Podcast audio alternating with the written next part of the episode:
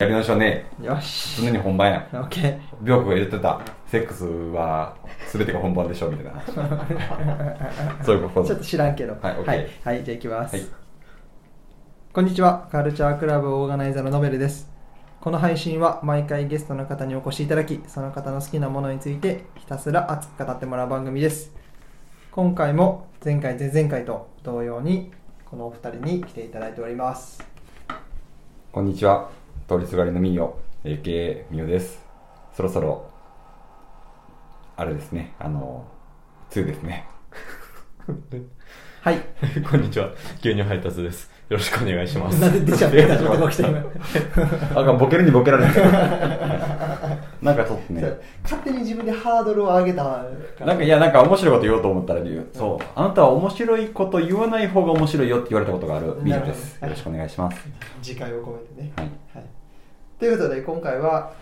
えー、と僕ノベル牛乳さんそして今回の皆さんオチ。オチとしてボケる皆さんの私を構成する何曲選んでいただきました、えっとね、はい。1時間かけて42曲選びました。42曲。はい。素晴らしいわ42曲じゃ足りなさそうですけど。足りん、全然足りないですね。100曲選べそう。う。ん。全然いけるけど、足りなさそう。1アーティスト1曲みたいなうんうん意外な人もおるしな。縛りを一応つけて縛りつけて、選んでこれこれこれ、もうほんまに好き嫌いっていうよりも自分の思想、うんスタイル、その考えとかなんかこう、全部を、これ、この曲が僕やなって、もう僕の遺言。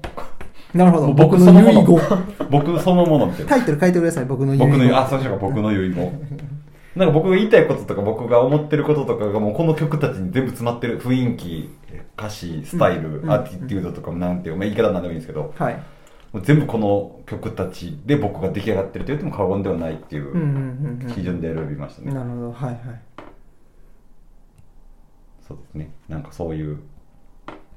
形ではありますけれども。聞いててなんかこう、ちょっと泣きそうになりながら選んでましたもんね。はいはいはいはい、はい。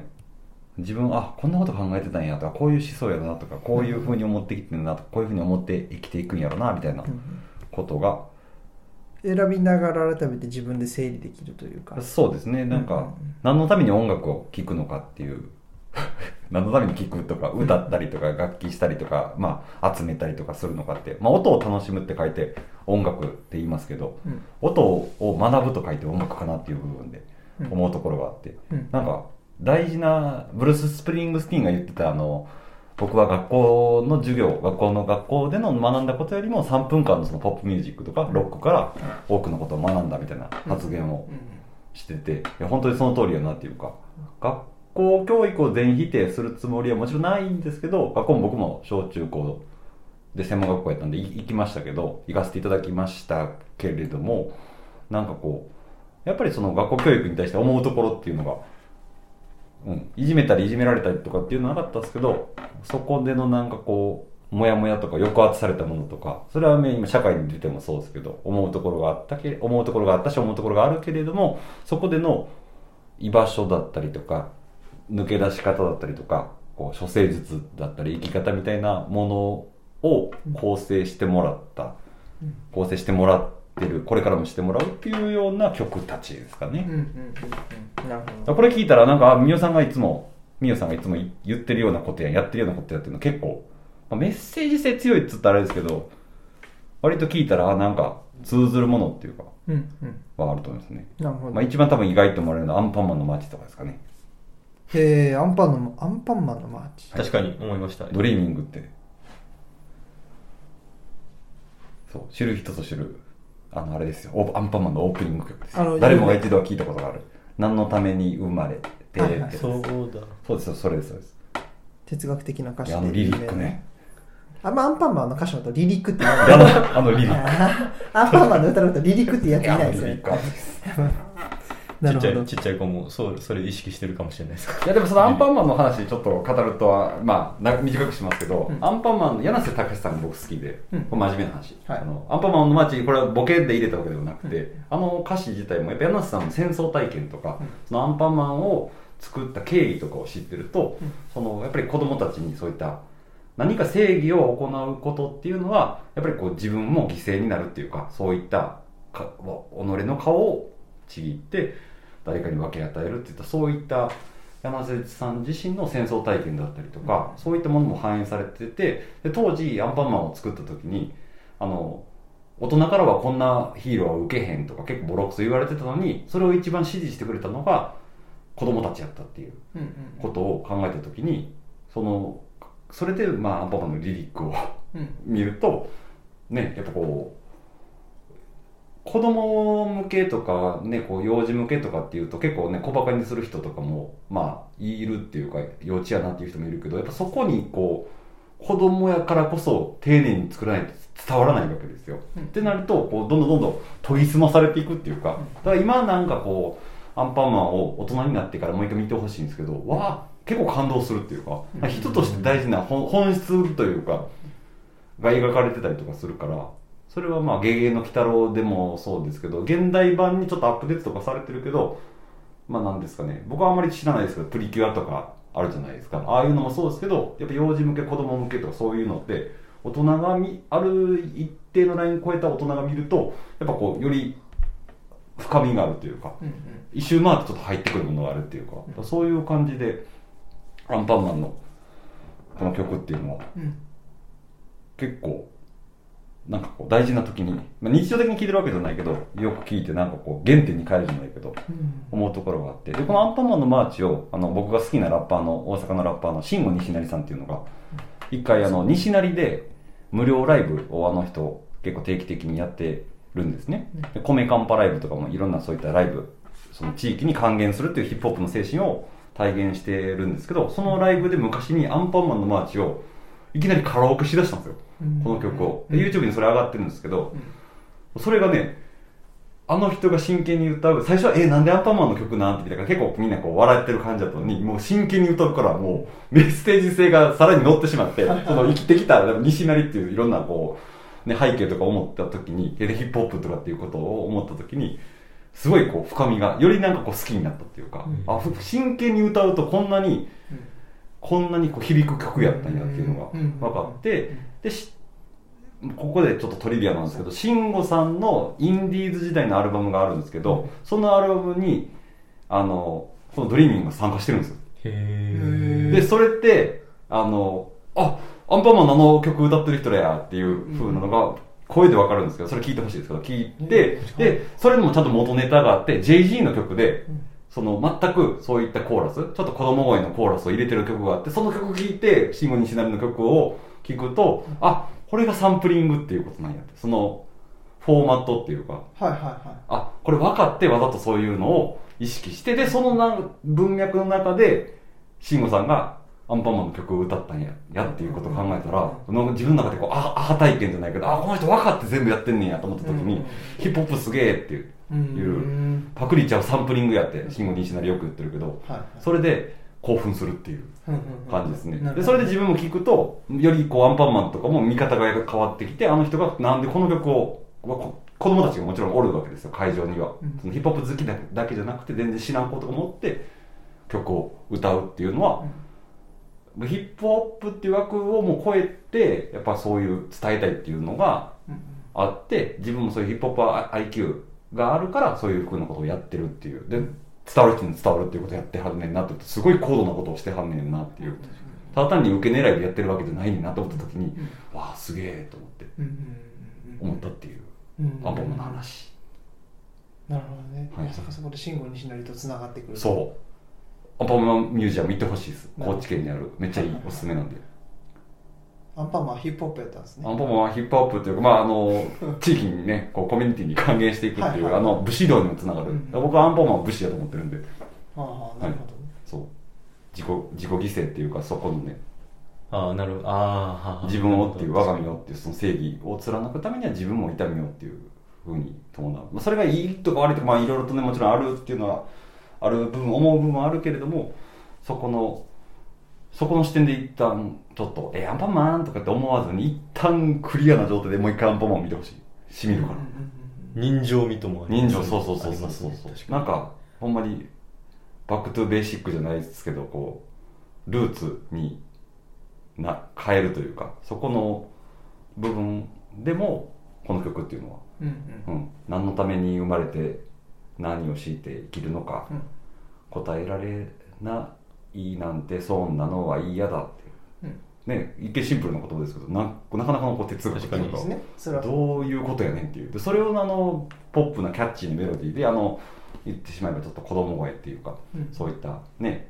人たちがプロの人たちが歌うっていうことのなんかこう刺さり具合みたいなものでこの曲を選びました。なるほど。はい。ミックです聴いてほしい。定期的に聴きますそういうそうですね。だからなんか何中身のない曲ってないと思ってて中身のないっていうのがもう中身みたいな、うん。うんまあ、結構だからそのメッセージ性のある曲を結構入れてると思うんですけれどもメッセージ性がないっていうのもメッセージやなっていうか自分が受け取ろ受け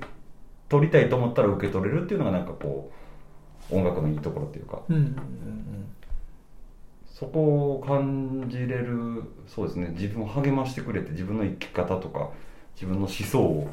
作ってくれたような。あ普段こうやってつぶやいてることとか言ってることとかやってることってほんまこのままやなっていうのも入ってますし。だからピープルイコールシットとか入ってますからね。なんかいい曲ボブ・マーリーとか入ってるのにスリップノットのピープル人間なんてクソだと。ピープルイコールシットっていうふうにうんうんうんそういうなんか自分のそこのクソな部分みたいなものもちゃんと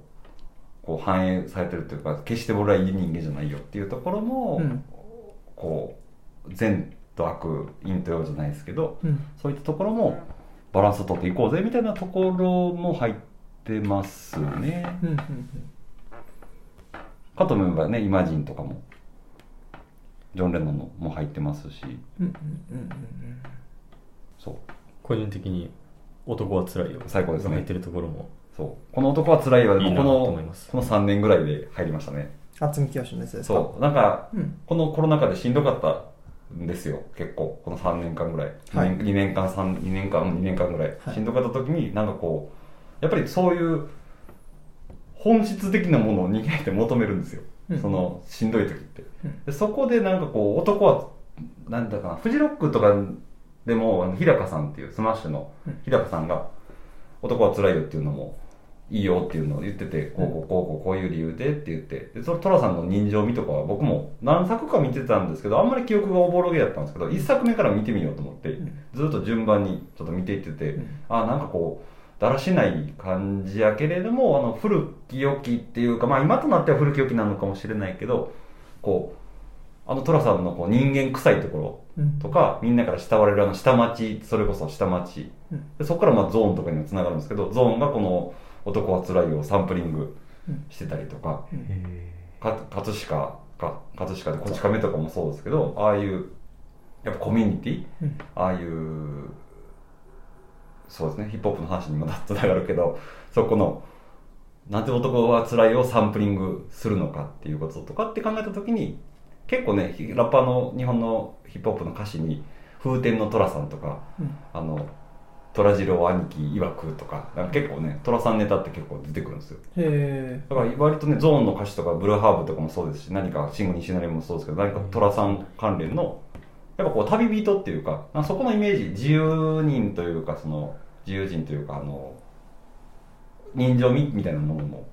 寅さんっていうのを出したら、やっぱそこを想像するじゃないですか。寅さんって言葉聞いて、なんかヤクザの人、ヤクザの人っていうか、その悪党を想像する人ってあんまいないとえ思うんですよはいまあそこのイメージとかからも拝借してきて、寅さんっていう言葉とか、風天のなんとかみたいな。もう、に人人情人情みたいなところってあるじゃないですか。だからそこのも持ってくるために寅さんっていうことを出すんかなとか。そう。そう思った時に、この男は辛いよっていうのをまあ見て曲を聴いた時に、すごいこう、あ、なんかこう、すごい気楽になったっていうか、うん。歌詞にじゃあ全部共感できるかって言ったらちょっと違うんだけれども、その寅さんのスピリットみたいなものってうん。大事やなっていうか。うん。うんなんていうかあれですよ。ね日本人、まあ、映画の内容的にもなんかやっぱり日本人の根底にあるようなものがなんか結構失われていく風景みたいなものってかかん僕は勝手に感じててそこでそこにな勝手にみんながこうノスタルジーだったりとか共感だったりとかまあ今は亡き者みたいなコミュニティとかそういったものを感じるからみんな好きな人も多いんかなとか、うん、そういうところもこの2年3年間でなんかいろんなものがこう変わっていったりとかなくなっていったりする中でこう自分をこう支えてくれた。何かあった時にあまあなんか別にどうでもいいかなみたいな、悪い意味じゃなくてもう別にいいわって思った時になんかこうスッと入ってきたっていうかなんかうんそのトラさんスピリットじゃないけどトラさんお前友達にトラさん真似したらあかんねんみたいなこと言われたんですけど それはギャグ含めてね。でもなんかそこのラフラフさそのへヘラヘラとかそういうことではないけれどもなんかそこの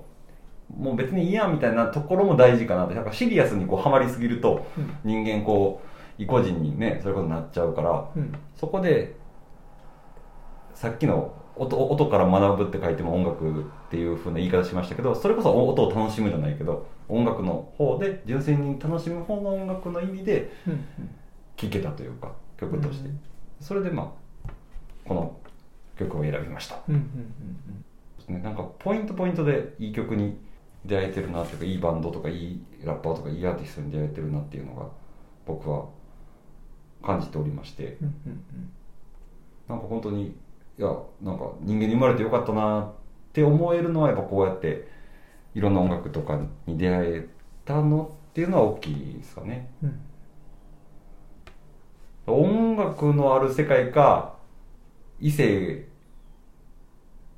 そういった恋愛とか含めた世界どっちを選ぶと言ったら音楽の世界を選ぶっすかね。うんうんうんうん。衣食住やったらあでも食べるとかより音楽かな。うん。食べるより音楽っていうのは食べる豊かさよりも音楽を聴く豊かさの方が優先できる。食べるそうですね。食にこだわりがあんまりないんで僕は、うん。音楽それやったら食我慢してでも、まあ、今もそうですけど食なんか抜いたとしてもその分あレコード買うとか、うん。そういったものに。今はね Spotify とかあるから便利で何でも聴けるじゃないですか、うん。それはめっちゃありがたいと同時にまあ悩みますよね。そのさっきも話してたけど聞くもの聞く時間よりもその聞かない時間とか聞かないものをうん選ぶみたいなところの、うんそこの選択が日々こう迫られてるよなっていう。どんどんどんどんコンテンツは増えていくわけじゃないですか。はい。でも時間も有限やしお金も有限やしあの体力とか自分の気力とかも有限って考えた時にどうしていったらいいんやろうなっていうまあありがたい悩みでもありますよね。うんうんうん。そこは悩みますよねそんな感じです。はいはいはい。そうですね。皆さん的にはうん。音楽のリリックとかはい。メッセージっていうのは、はい。自分がこうふとぼんやり思ってたりとか、はい。生活する中で何か考えてたことをはい。クリアにしてくれるものとして機能することが多いのか、はい。それとも全く新しい視点でバシッとこう道筋を立ててくれるようなその新しい道を作るような歌詞と出会うことが多いのかどっちの方で衝撃の割合って多いですか？共感もありますし共闘みたいなものもありますしなんか全然違う価値観っていうかこれ理解できへんけどあなるほど。なって思うところもあるからどれがっていうわけではないですけど例えばこのプレイリストの例えばそれこそ「アンパンマンマーチ」もはい「男はつらいよ」も、はい。例えばぼんやりとそのコロナでなんとなく窮屈感を感じてたりとか、はやっぱアンパンマーチもそれで自分で自分なりに考えてきた人生とか生き方とかのことにフィットしてくるっていう感じになってくる。としてくる自分がさせてるっていう部分ももちろんあるでしょうけど、うん。そこのなんやろなこうシンクロ率うん。がパッてこう気もあのなんやろな自分の状況がピッフィットするっていうのももちろんわーって思う部分はあるけど感情的にフィットするっていうのもわーってこう何か言語化できないような快感というか、うん。そのそういったエモーショナルの部分っていうのももちろんありますし、うんうん。そこでのあ結局さっきのバラバラじゃないですけど人間って分かり合え分かり合われへんねんなって思うけどだからこそ美しかったりとかだからこそこそ愛おしかったりとかだからこそ可能性があるんやなっていうこととかをなんかこう内なる善善のものをこう引き出してくれるみたいな。うん。その自分は大したことない人間やしクソな人間やと思ってるしろくでもないなとかこう悪いところって考え出したりとか言い出したりとかしたらキリがないし他人もそういうふうに思ってるんやろうなって思ってなんかななんだかなと思うけど音楽聴いたら、うん。いやそんなお前でもできることがあるよみたいなことをうん。こう気づかせてくれるというか励ましてくれるというか、うん。こう奮い立たせてくれるというか、うん。なんかこうそうですね。音楽なかったら多分死んでたやろうなっていうのを思うこの42曲ですかね、うん大げさじゃなくて人生を変えた42曲。自分からしたらね、うん。思うような42曲って言えるし。だからその人の今ねいろいろお二人のも聞かせていただいたし他の方もそうですけど人からしたらえそんな曲がとかそんな人がとかいろいろあると思うんですけど、うん。自分からしたらそれその人にとってはすごい重要だったりとかうん出会うべくして出会ってるもんなんかなとかっていううんことを考えますよね。だからその人の人となりが全て分かるわけじゃないけどあそういう人なんやっていうのが分かりますよね。そういう本棚を見ればその人が分かる一部が分かるじゃないけどうんこの42曲もそうですね。まあなちょっと機会があったら1曲でも聴いていただいたらあなんかこうで割と一致してると思います。もう僕ほんまに僕って感じですうんうんそれはであれですよ。でかっそれが俺がかっこいいとかそういうことじゃなくてなんていうかな。あこういうことを思ってはる人なんやなっていうのが結構うんうん。出てるプレイリストですかね、いやこれを聞いてこういうことを考えてる人なんやなって思ってもらっても全然そう言わないってことそうそうそうそうほぼほほぼこれ俺俺みたいな感じですね。こういうことを思って生きてるっていうことですね、うなんかうそこでのそうですね。だたただそれはあれですよ。思ってるからといってそれを実践できてるかとかって反映できてるかって言ったら努力とか工夫とか、うん。そういったあのものもありますけど、うん。こういうことを日々考えたり思ったりっていう感情のを具現化というかするとこの42曲にもっといっぱいあるけどになるんちゃうかなっていうの割と歌詞とかではあなるほどなっていう感じ。ボンジョビに「いつまいライフ」と思ってますからね。うんうんうんそうですね。なんかこう「Give It Away」とか「レッド・ホット・チリ・ペッパーズ」僕で言うと。ギブイットアウェイは結構ねもう日々言ってますもんね。そうギ日々なんかこうギブアンドギブそうギブアンドギブそうそうそう。なんか人生はギブアンドギブやっていう棚荘さんもねあのおっしゃってましたけどやっぱこうギブアンドテイクみたいな考えでっていうなんかあるじゃないですか、ギブアンドテイクじゃなくてもうギブアンドギブで自分から与えていくっていう人生最後に残るものはあの得たものじゃなくてあた与えたものやみたいなことを言っておっしゃってるね。あの偉人の方もいまして。その方の考えに本当さ賛同というか賛成というかうん。結局何をお金どんだけ持とうがどんだけ有名になろうがどんだけすごい何か知名度とかになったとしても結局最後もう死んでいくわけですしそれは別にネガティブな意味じゃなくてもう素晴らしいことなんですよ素晴らしいことやし努力とかしてそういうことを手に入れるのも人生やし手に入れる必要もあるかもしれんけど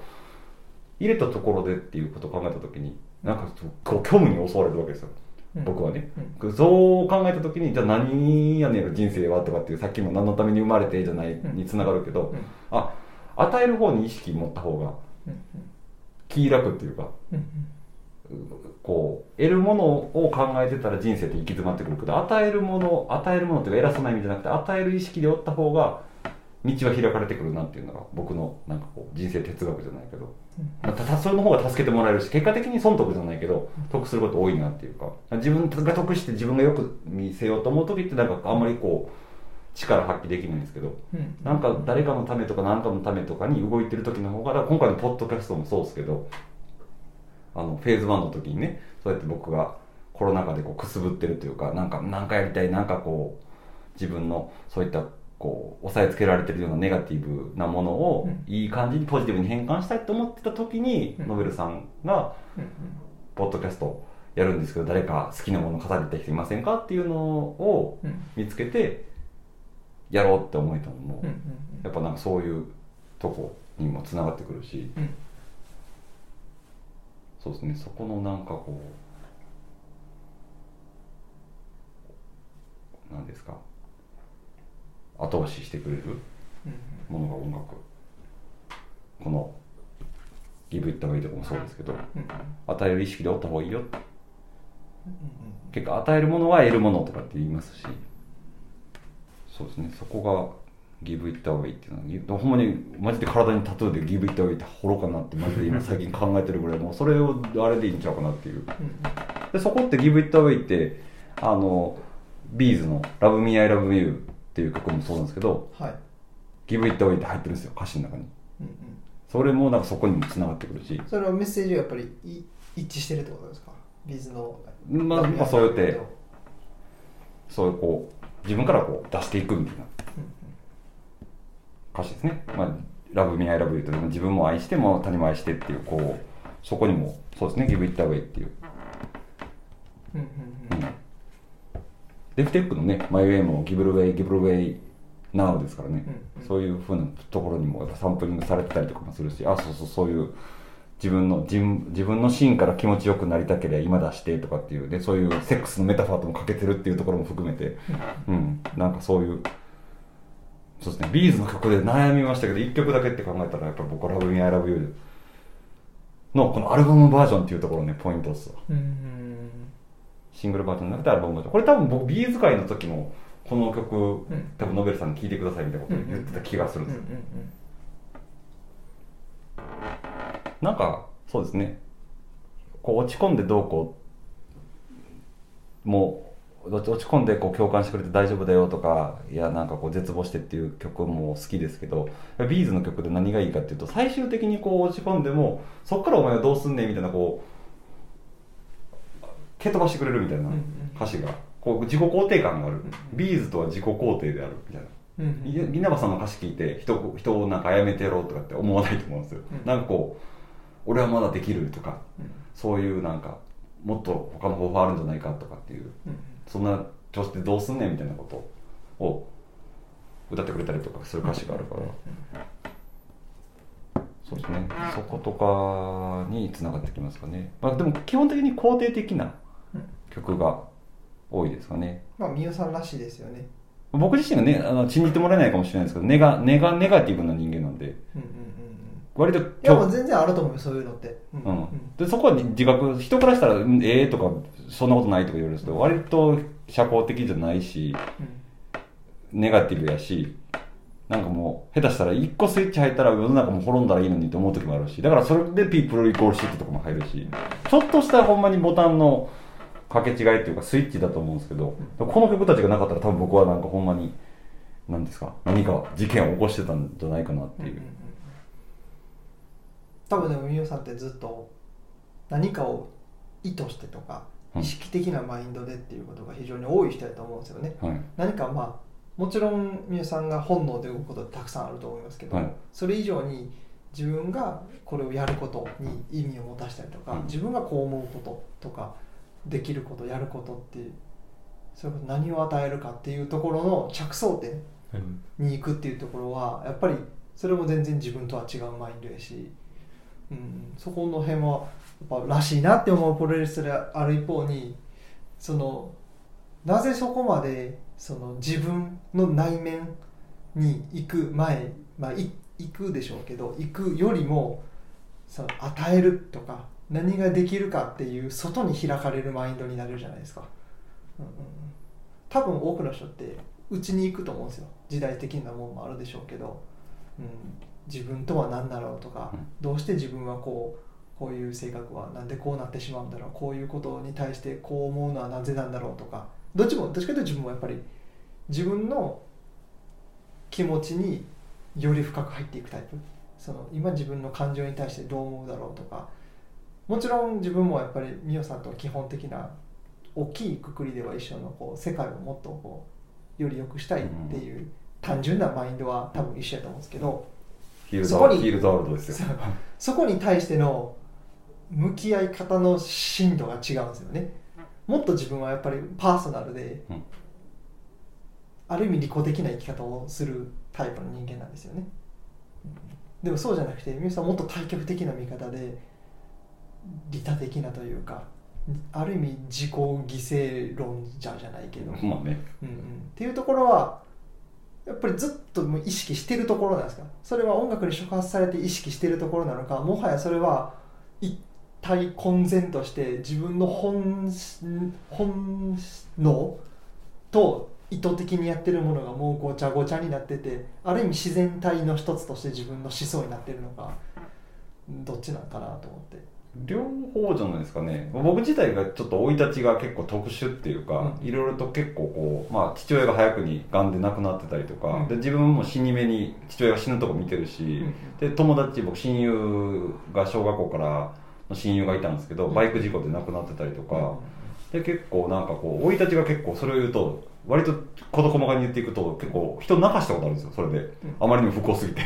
まあ結構だから年齢の割にはっていうか、まあ、今でこそそうでもないんかあでもそうかな。普通の人より僕お葬式行ってる数めっちゃ多いんですよ。事故とか自殺とか病気とか。殺されたりとかは今のところはまあないっすけどそういったことをなんかヒップホップとそれこそラッパーの生活じゃないですけどそういうのを結構見見てきたというか体感してきたっていうのもありますし、いじめとかそういうのことことはなかったけど弟がいるんですけど弟がちょっといじめに近いものあったりとかもそうですし、そういう割とこう世間的な不幸って呼ばれることを一通り経験してきたっていうかそういうそう味わってきたというかうん。体感してきたっていうのがあるから人よりちょっとやっぱ感受性強いというか共感しやすいというかだからこそいい部分も悪い部分もちょっとこう思う部分意識的になる部分っていうのがあるから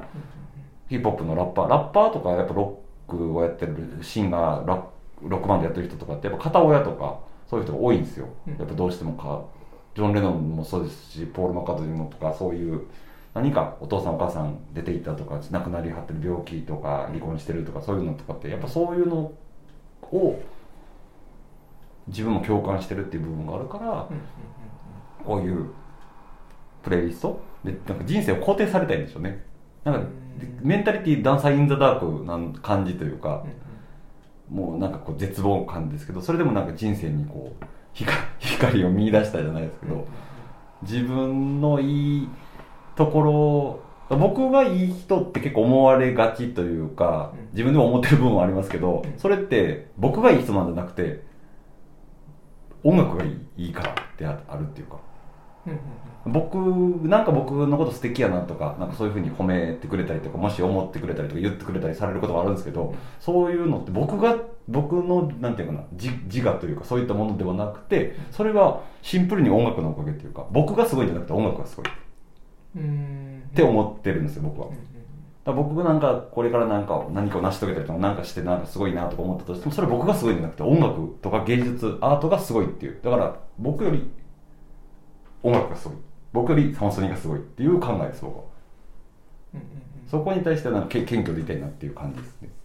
あの話やねん自分が成し遂げたんじゃなくて 音楽によってそうそれがそううそうそう謙虚ご別にそのそうそうそうそういうことなんやろな。そうそこそこは上っていうかだから僕サマソニとかでも言ってるけどサマサマソニを別に関係者とかでも何でもないけど来てほしいなとかって思うのってやっぱこう音楽に僕自身が助けられたからそのヒップホップ精神じゃないけどやっぱ地域に還元じゃないけどそこの自分が得たものを還元したいっていう意識っていうのはやっぱ一人強いと思います。それはやっぱりそういう生い立ちもそうですしやっぱヒップホップ的な精神性というかメンタリティアーティテュードっていうのもパンクとかいろんなところからやっぱ文献読んだりとかいろんな人会ったりとかライブ見たりとか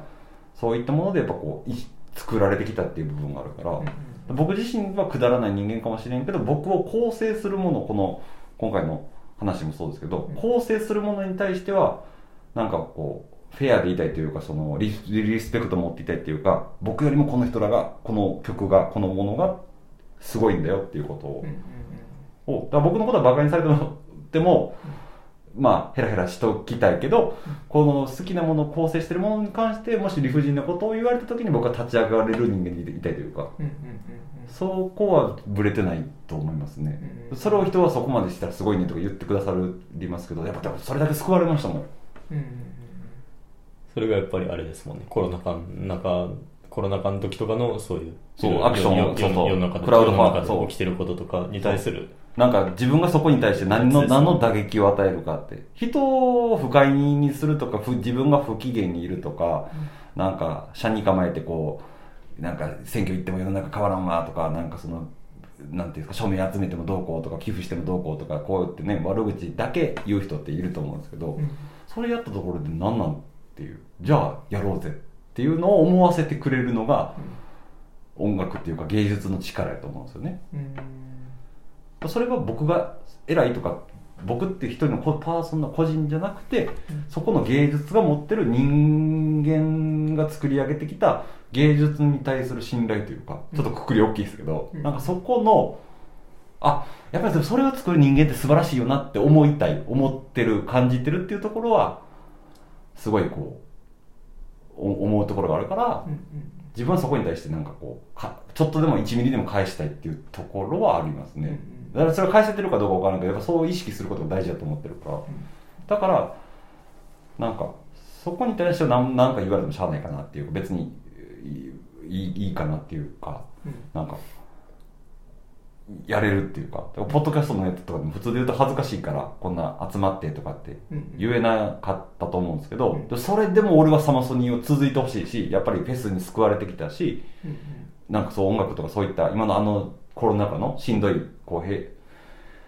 閉鎖されたようなこうメンタリティのうん。こう空気感の中で、うん。なんかこうお前は何ができるんやお前は何がしたいんやって何をチョイスするのっていうのをライムスターのチョイスオブユアーズとかも入ってますけどチョイスイズユアーズか。チョイスイズユアーズとかも入ってますけど選ぶ選ぶのは君だと。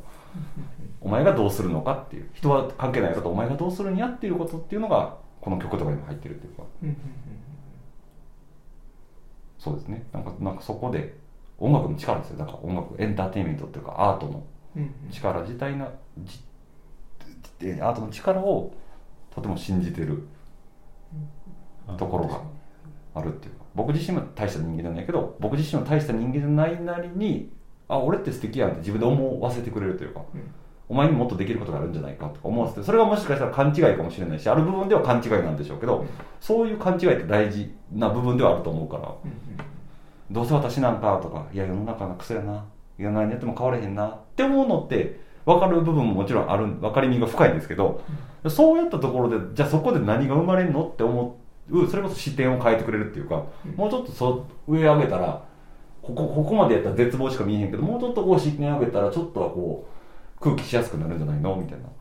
ことを与えてくれる息抜きというかある意味で空気入れてくれる役割をしてくれるのが音楽芸術。この構成してくれる曲たち。って感じですね。めっちゃいい話や素晴らしいそうそう。なんかそう そう自分で言っててそうですけど。なんかそうそう思わせてくれるっていうかそこで謙虚でいさせてくれるっていうか。うんだからなんかこう音楽好きを助けたいと思うし。うんうん。それは別に上から目線じゃなくて。なんかその何ですか？えっ、とまあ僕は大麻を肯定派解解禁肯定派医療大麻賛成派なんでそういうところにもつながってなんでそんなあなた音楽趣味アカウントっていうかねその通りすがりのミーヨっていうアカウント作ってますけどそういうのでなんか政治の話したりとか大麻の話したりとかまあ原発とかいろんなそういったこととかの入管の話とかすんの？ってなったら僕の中で別につながってるというか同じテーブルの中におって自分の日常生活の中で起きてることなんで何ら違いはないというかそこに壁はないっていうかそこの流れの中でまあそのヒップホップでいうとドラッグがあったりとか、女の人をねそういうセクシャルな胸がどうこうお尻がどうこうとかファッションがどうこうスタイルがどうこうとかあと何ですか車がどうこうとかなんかそういうマテリアルっていうかね物質的なものもあるってまあそれはそれでもちろん素晴らしいし面白かったりとか魅力的なものであるけどでも生きるとかそういうことってそういうことだけじゃないやんみたいな。をもっとこうた大切なものっていうかそこに気づかせてくれるのが音楽うん。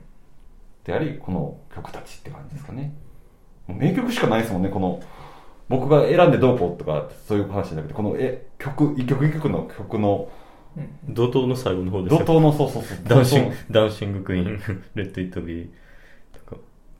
これもういい曲ばっかり。なんかもうサタデーナイト・フィーバーの最高やなっていう。こうやって見てみると、はい。えっとまあ、海外では U2 とか、はまあ、レイジャー・アゲンスト・マシンもいるし、はい。そういうロックっていうところから、はい。まあ、今ダンシング・クイーンって言ったらアバアバはい。とかポップスっはい。ていうところもあったりとか、はまあ、あと当然ヒップホップもあったりし、はい。ってなってくるときに日本の楽曲でいくと、はい。まあもちろんいろいろさっきも言ったアウトコアスライドとかもあるけども、はい。まあ J ヒップホップに近いところ、まあ、よくミーヨさんはヒップホップの話もよくするし、はい。ヒップホップにすごい詳しい詳しいというかヒップホップにすごい好き傾倒してる人やなっていうところがあって、傾倒してますね。一方でさじゃあ邦楽のロックっていう、ロックバンドっていうところのメッセージ性だったりとか、スタンスアティチュードっていうところはどう捉えてるんかなと思って。決して絶対ロックを嫌いな人じゃないしロックめちゃめちゃ好き、うんで B'z もはい。聴いてるし、はい。U2 の話もするし、はい。ミスチルの話もするし、はい。っていうところで、はい。じゃあもうちょっとそれ以外の話もうちょっと広いそれ以外のロックっていうところのメッセージ性についてはやっぱりどう捉えてるんかなっていうところはあります。おどう捉えてるとか。うん。例えばやっぱりそこは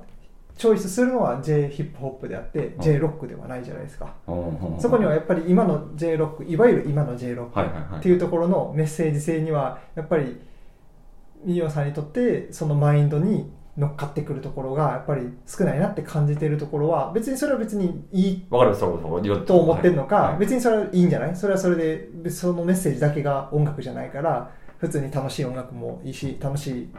ダンスビートのロックがあってもいいし面白い歌詞があってもユニークな歌詞があってもいいし全然それはいいと思うけどもミオさんがそれを選ばないっていうところに関しては何か思うところはあるんかなと、おお逆に。面白いですね。それは面白いですね。うん、思ったりはします、選ね、ばないというかそうですね。なんかなんですかねこう選ばない選ばないっていうか。選べない？選べない。選ばない。選ばない。選ばないとかそんな別に傲慢的に全部もちろん聞いてるわけじゃないし、うん。もちろんいいなとか思うのもあるしあるんでしょうけど、うん。まあヒップホップまあ言ってしまえばその、まあ、ヒップホップももちろんパーティーミュージックだったりとかねそういったブロックパーティーって呼ばれるね、うんあのニューヨークのそういったね。あの黒人の人たちがこうストリートでブロックでブロックパーティーっていうその DJ とかでやってダンサーの人とかがいたってそういう歴史とかもありますけどそこのパーティーミュージックっていうところも好きだ踊れるって聞いて踊れる体が乗るとかええ楽しいっていうのももちろんあるけれど、そのやっぱこう死生観だったりとかフィロフィロソフィー哲学だったりとかそういったねそういったもの生きていくことでのこう知恵知識っていうかストリートでのそれこそどうよどう良くなっていくかみたいなことにどうしてもなんかこう共感する部分があるから J ロックというかそういったところの日本のロックって考えた時にでもまあ選んでは選んではないっていうか入ってはないですけどもっと100曲とかってなったら清志郎さんとかそれこそ RC とか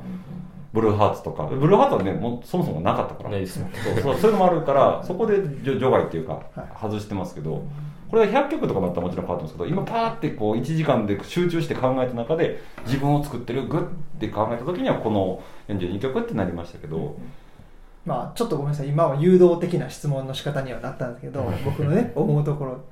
まあ僕はやっぱり結局ロックってみんなが議論大好きなロックってはい反体制とかうん。何か弱者からの一撃うん。反撃の声を上げるためのパンクのシーンであったりとかっていうルーツがあるにもかかわらずうん。日本のロックにはそこが欠けてる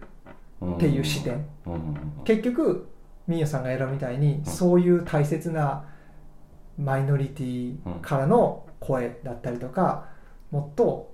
うん世の中を良くしようっていうマインドのリリックライムバースっていうところを出すのは日本のヒップホップやったりする。うん。例えばジェンダーのことを歌うのはシラップやったりする、うんあのじゃないですか、はい。そういったマイノリティの声を歌うのは、はい。慎吾西典の人やったりするとか。っていうところに対してじゃあもちろんヒップホップはそれですそういう文化ではあるけども、はい。ロックっていうところの本来の意義っていうところを日本のロックがちゃんとそこをカバーできているのかヒップホップに全部その場所を取られて取られるというかその役割を担わせてしまってる。からロックシーンにおいてのそこの役割っていうのが今すごく薄くなってるんじゃないかって思うんですよね。今言ったブルーハーツだってうん。清志郎だって、うん。まあ言ってしまえば古い音楽じゃないですか。遠の昔の音楽じゃないですか。うん現在では誰も演奏することもない音楽じゃないですかうん。本人たちが、そうですね。うんうん、じゃあ現行のロックシーンの中でそういうところの歌っていうものをやっぱり明らかにヒップホップ R&B ソウルっていうまあ星野源も宇多田ヒカルでもいいですけど、うんうんっていうところでも結局ロックバンドじゃないじゃないですか、っうん。ていうところに対して僕は思うところはあるんですけどうん美桜さんはヒップホップ好きな人間としてうん。どういうふうに感じたりすることってあるのかな？それともあまり別にそれは意識したことなく単純にヒップホップのマインドが自分に響くからそこを選んでるっていうところだけなのか？うん。その辺を聞きたかったなって思ったっていう誘導的な質問をしたんですけど。まあでも何かあった時にうん。ロックが反対性でどうこうでね今回ビーズもマスクの件でコンサートでマスク夏を夏にコンサート35周年のツアーがあるんですけど、うん。夏にコンサートやっててうん。その夏のコンサートの時にもうん。マスクせなあかんみたいなことで結構叩かれてたんですよね、うんうんであんなんロックじゃねえみたいなことで今更ビーズにそのロックかロックじゃねえとか反対性とかなんか反権力みたいなこと何言っとんねんとか思いながらも、うんうんでも何かあった時にロックってなんかこうやれ反対性だとか反なんかまあ反日っていうかね反権力みたいなことって言われるけど、いつの時代で止まっとるんやってそもそもその産業的にねうん。そのまあそれこそは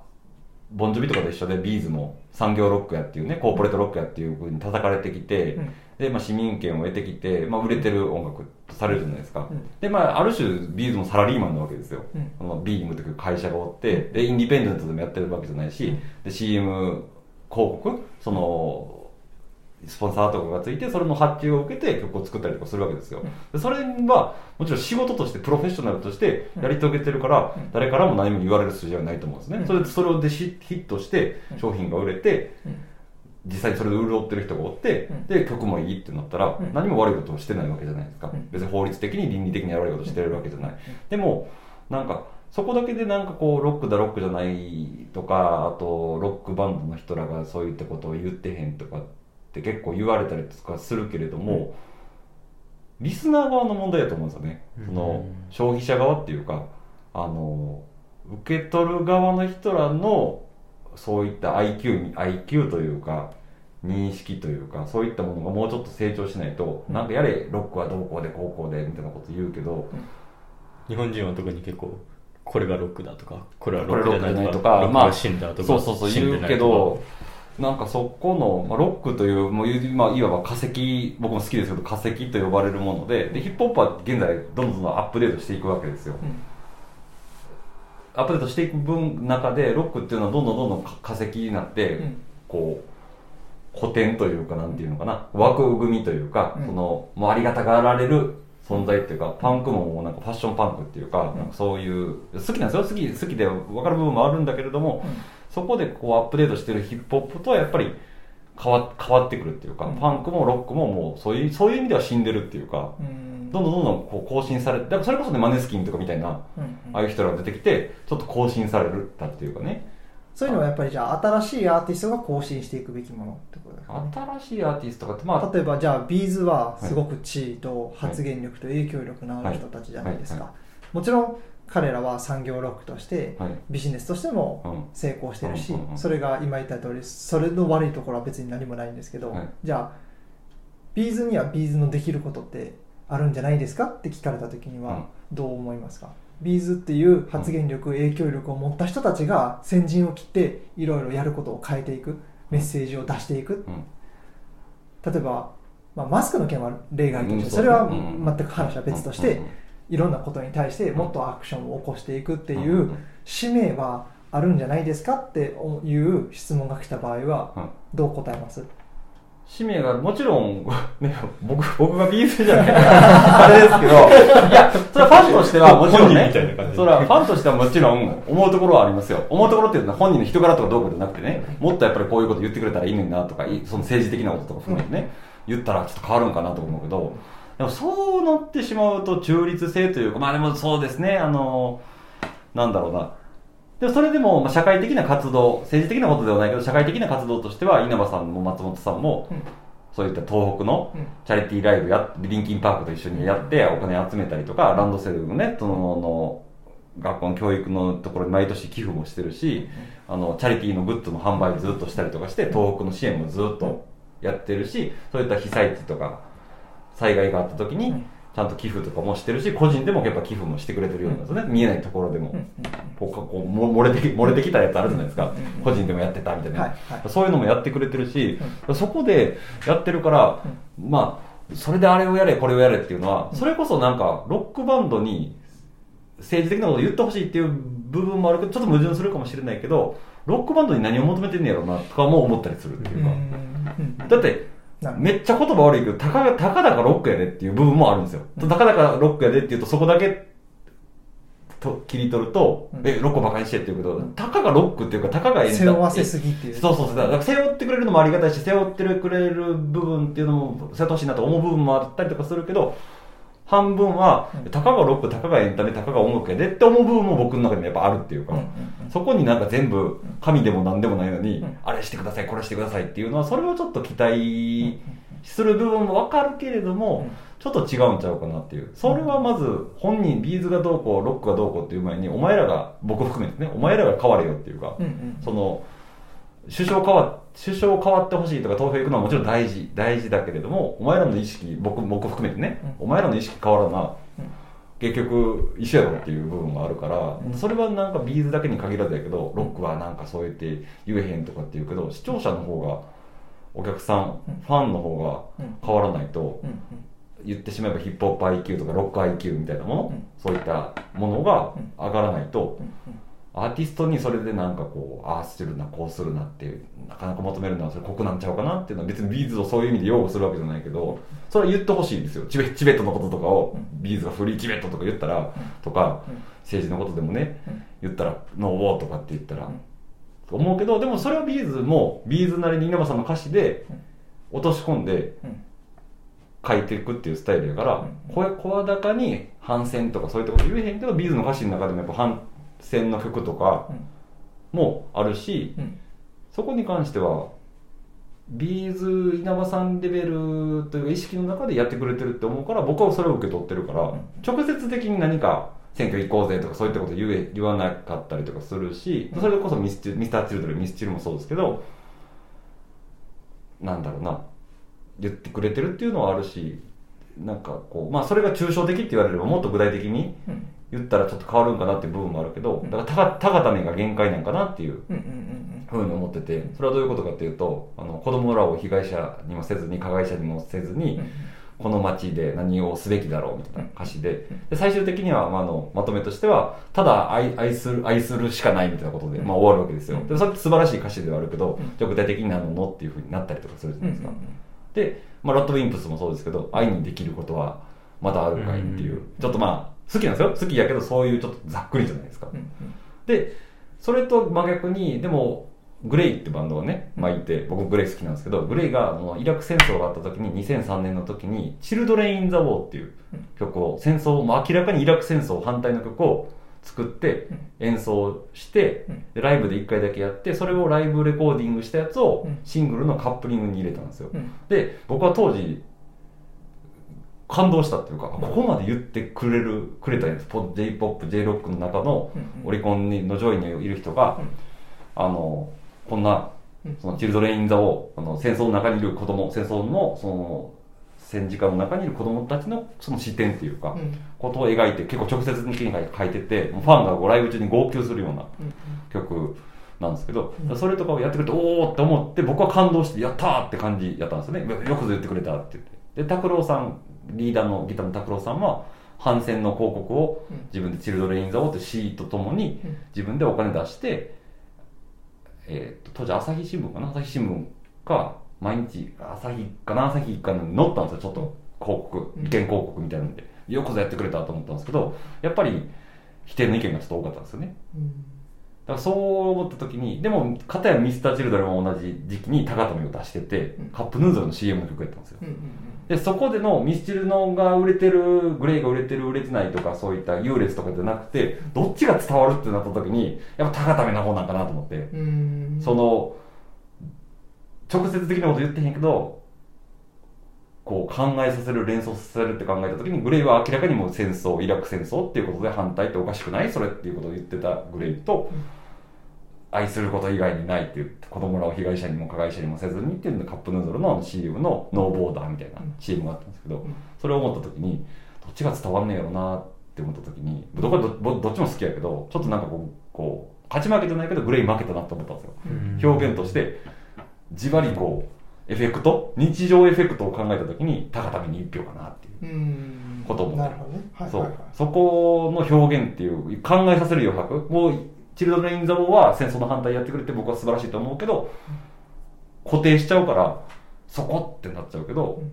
たがためってももっと普遍的っていうか日常の自分らどうすんねみたいなところを考える余白みたいなとこがあるし今の今の日本って言ったらあれやけどその、まあ、20年ぐらい経ちましたけどイラク戦争から含めてそこの政治的な土台日本人の政治的なそのリテラシーというか IQ とかっていうことを考えると今の段階ではそこが限界なんちゃうかなっていう。うん。だからそれでロックバンドに何か政治性を求めるっていうのはあの清志郎さんとかあの時代でガンガン言ってた人とかがうんいなくなったりとかしてる今の世の中でなかなか今のロックバンドにうん。求めるのなかなか酷じゃないかなっていう。ことを考えたりします。なるほどね。だからお客さんが悪い。僕らが僕らが悪いっていうことですよね、うん多分もっと僕らがそれをいいなんかキャリーパミュパミュさんもねそのツイッターでそういうことをちょっとやったらすごい叩かれたわけですよ。うん。だからそれぐらいで言われんのみたいなそんな人として間違ったこと言ってるみたいなことでも言われるわけじゃないですか、それはなかなかね難しいですよね。考えなあかんしっていう。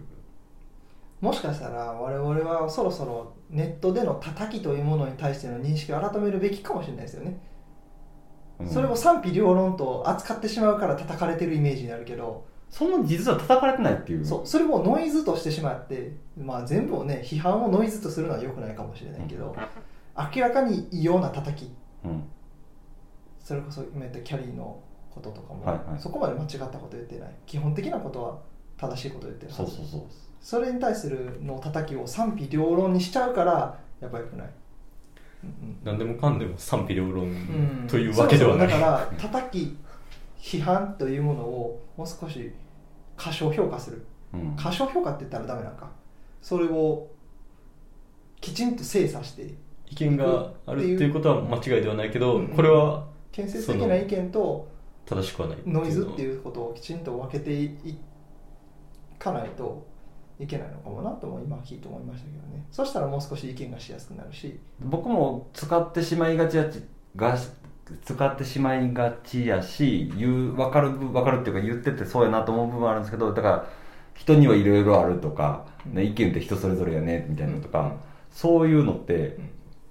最近なんか逃げやなっていうか、言い切ること断言ってあかん残言とか絶対ってよくないんかもしれんけど差別はあかんもんやんって。うんうんそこで差別もいや差別もいろいろあるからねとか、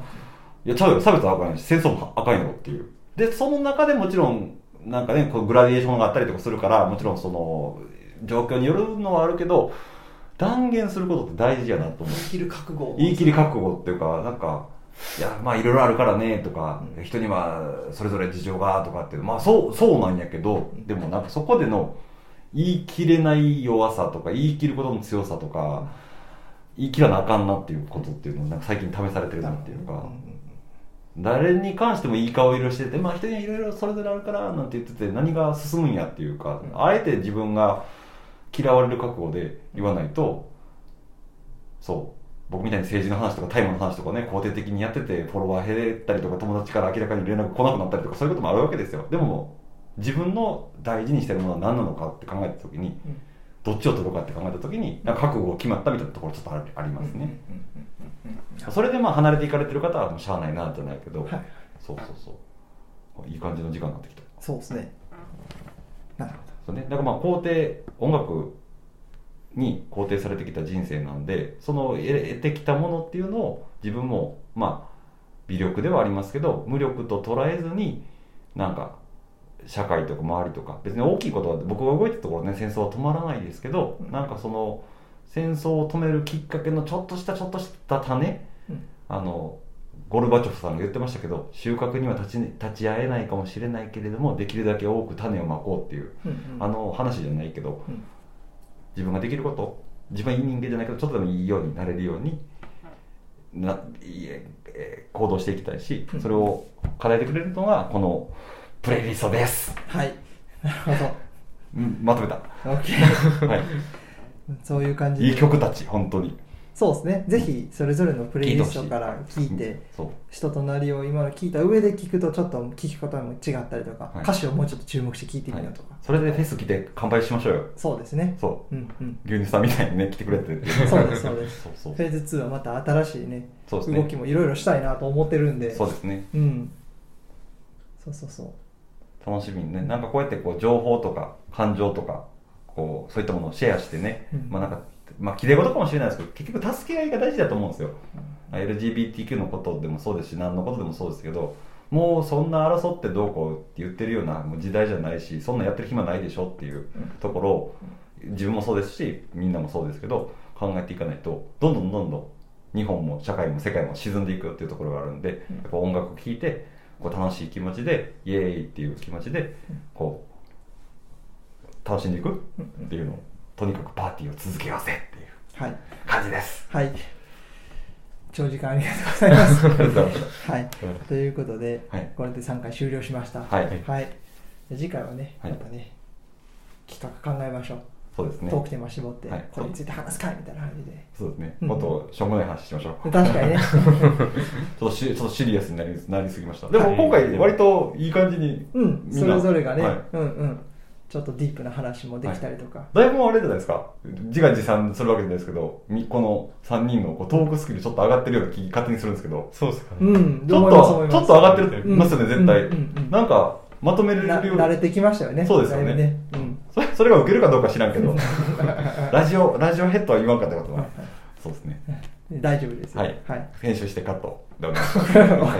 絶対流したはい、はい。ということで、はい、長時間2いやでも人ありがとうございました。面白かったです。あ、はい。よかったです。じゃあまた引き続きよろしくお願いしはい、ますこちらもお願い。しはいます。も。はい、よろしくお願いします。ありがとうございました。ありがとうございました。ありがとうございました。